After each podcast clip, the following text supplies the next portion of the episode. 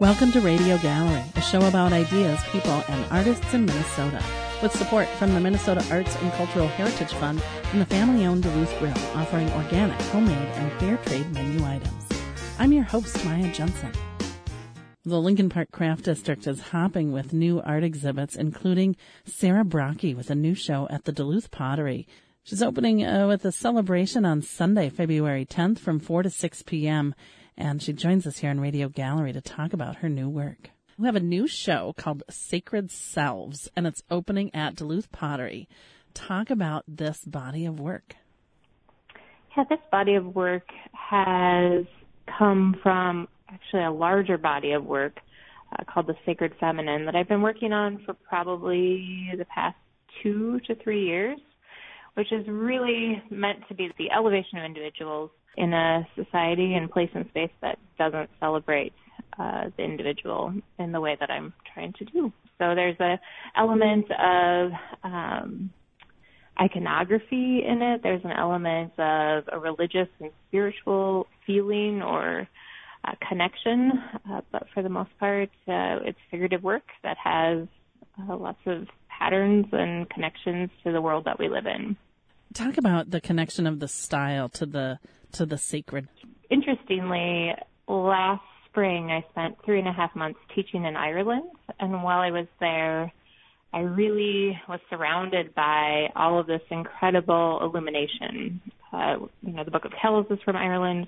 Lots of other religious illuminations are there. Of course, Celtic art is an incredible elevation of people's beliefs and perspectives, and so I think that has a huge impact on what this work looks like. All the paintings, actually, that are in the show are all paintings I've done since I've been back from Ireland. You have just a vibrant, colorful take on portrait, but this work has a layer of intricacy that is so neat and has that meditative, fine work.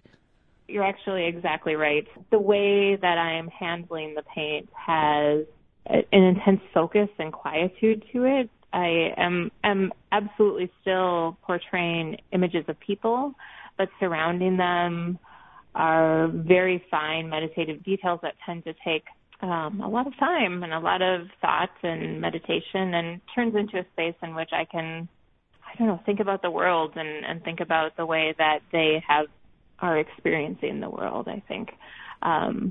Another side point of this, too, is that the painting should stand as a portrait or an image of a person, but they also should have an element of world building to them. So I'm trying to create kind of an otherworldly space that escapes our day-to-day but feels really familiar as well. These paintings are emblematic of time in a lot of ways and really reflect time spent in a way. I am trying to also connect with the fact that we as individuals in this very busy world have moments and space in which we can carve out a record of time in a really different way. But half of the paintings within this body of work are of individuals that the average person would recognize on the street in Duluth. In fact, they're meant to be recognizable in one way or another. So I'm still retaining some of the portraiture that I've done in the past. The other half of the paintings are meant to be more emblematic of individual experience. So even though they might have one person that looks like someone you might know, it's less connected to portrait and more connected to almost an allegorical way of understanding experience and space. What do you hope that people discover in your work?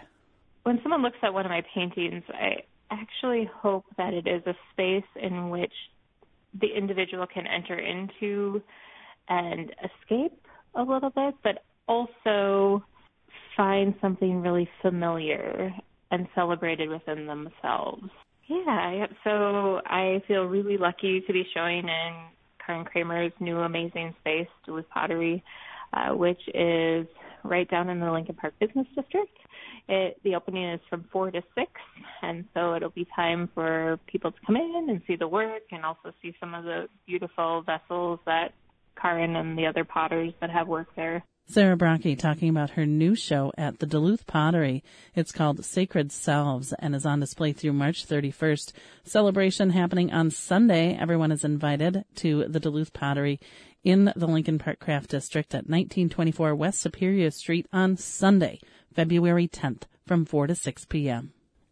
Radio Gallery is produced at KUMD by Maya Jensen with assistance from Andrew Ressler. Music by Willie Murphy. Funding provided by the family-owned Duluth Grill and the Minnesota Arts and Cultural Heritage Fund. Find Radio Gallery at KUMD.org on the homepage and under Programs. You can listen to this episode again and find links to the artist's work at KUMD.org. Thanks for listening.